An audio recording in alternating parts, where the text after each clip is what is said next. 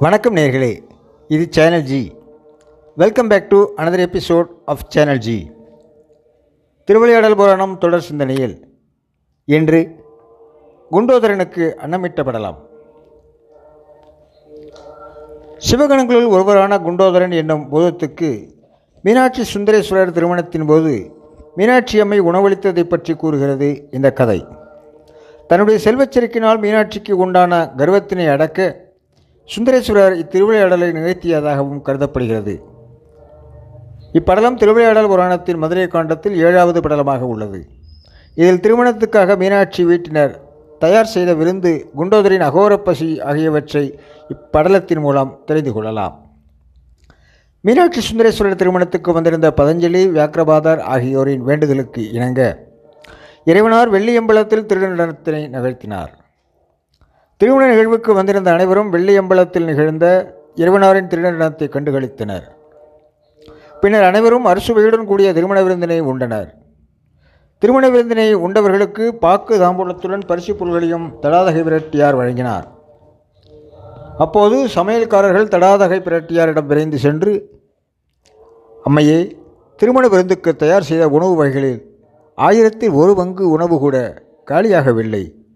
இப்போது என்ன செய்வது என்று கேட்டனர்.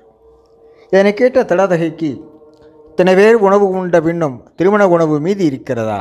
என்ற ஆச்சரியத்தோடு கர்வம் தொற்றிக்கொண்டது தடாதகை சுந்தரேஸ்வரரிடம் சென்று கூறுகிறார் சமையல்காரர்கள் கூறியதை கேட்ட தடாதகை சுந்தரேஸ்வரிடம் சென்று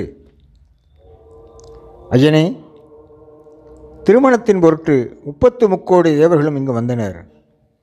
அவர்களுக்காக அரிசுவையுடன் கூடிய திருமண விருந்து தயார் செய்யப்பட்டது.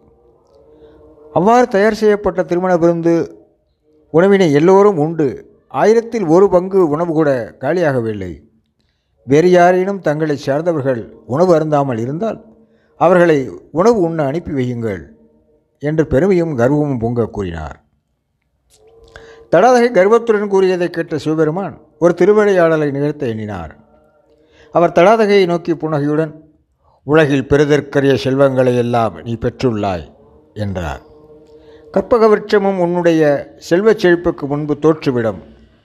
உன்னுடைய செல்வத்தின் அளவினை அறிவிக்கவே இவ்வளவு உணவினை தயார் செய்யச் சொல்லியுள்ளாய் ஆனாலும் அறுசுவை திருமண விருந்தினை உண்ண பசியால் கலப்படைந்தோர் யாரும் எம்மை சார்ந்தவர்கள் இல்லை என்பதே உண்மை.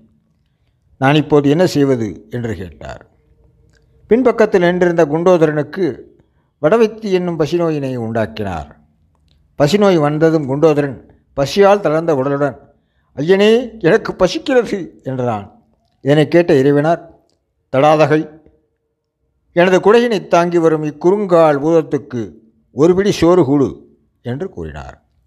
இதனை கேட்ட மீனாட்சி ஒரு பிடி சோறு என்ன? வயிறு நிறைய திருமண விருந்தினை குண்டோதரன் உண்ணட்டும் என்று கர்வத்துடன் கூறினார். குண்டோதரனும் பசியால் நலிந்து திருமண விருந்து நடைபெறும் இடத்தினை நோக்கிச் சென்றான். திருமண விருந்து நடைபெறும் இடத்தினை அடைந்த குண்டோதரன் அங்கிருந்து சமைத்த அறுசுவை உணவுகளை எல்லாம் ஒரு நொடியில் விழுங்கினான். பின் அங்கிருந்த காய்கறிகள் பழங்கள் கரும்பு தேங்காய் அரிசி நவதானியங்கள் சர்க்கரை என கண்ணில் பட்ட எல்லா உணவுப் பொருள்களையும் உண்டான். அப்போதும் அவனின் பசி தீரவில்லை. இன்னும் ஏதாவது தாருங்கள் உண்ணத் தாருங்கள் என்று அங்கிருந்த சமையல்காரரிடம் கேட்டான். அதனை கேட்ட சமையல்காரர்கள் தடாதகையிடம் குண்டோதரன் உணவுகள் அனைத்தையும் விழுங்கியதையும் இன்னும் உணவு உண்ண கேட்டதையும் பற்றி கூறினர். இதனை கேட்ட தடாதகை சுந்தரேஸ்வரிடம் சென்றார். சுந்தரேசர தடாதகையிடம் குண்டோதரன் சாப்பிட்ட பின் உணவு வகைகள் ஏதேனும் மீதமிருந்தால் என்னுடைய வேறு சில பூதகடங்களை உணவு உண்ண அனுப்பி வேண்டி உன்னை மகிழ்விக்கிறேன் என்று கூறினார். இதனை கேட்ட மீனாட்சி ஐயனே நான் என்னுடைய செல்வத்தால் உலகத்தினர் அனைவருக்கும் உணவளிக்க முடியும் என்று கர்வம் கொண்டிருந்தேன்.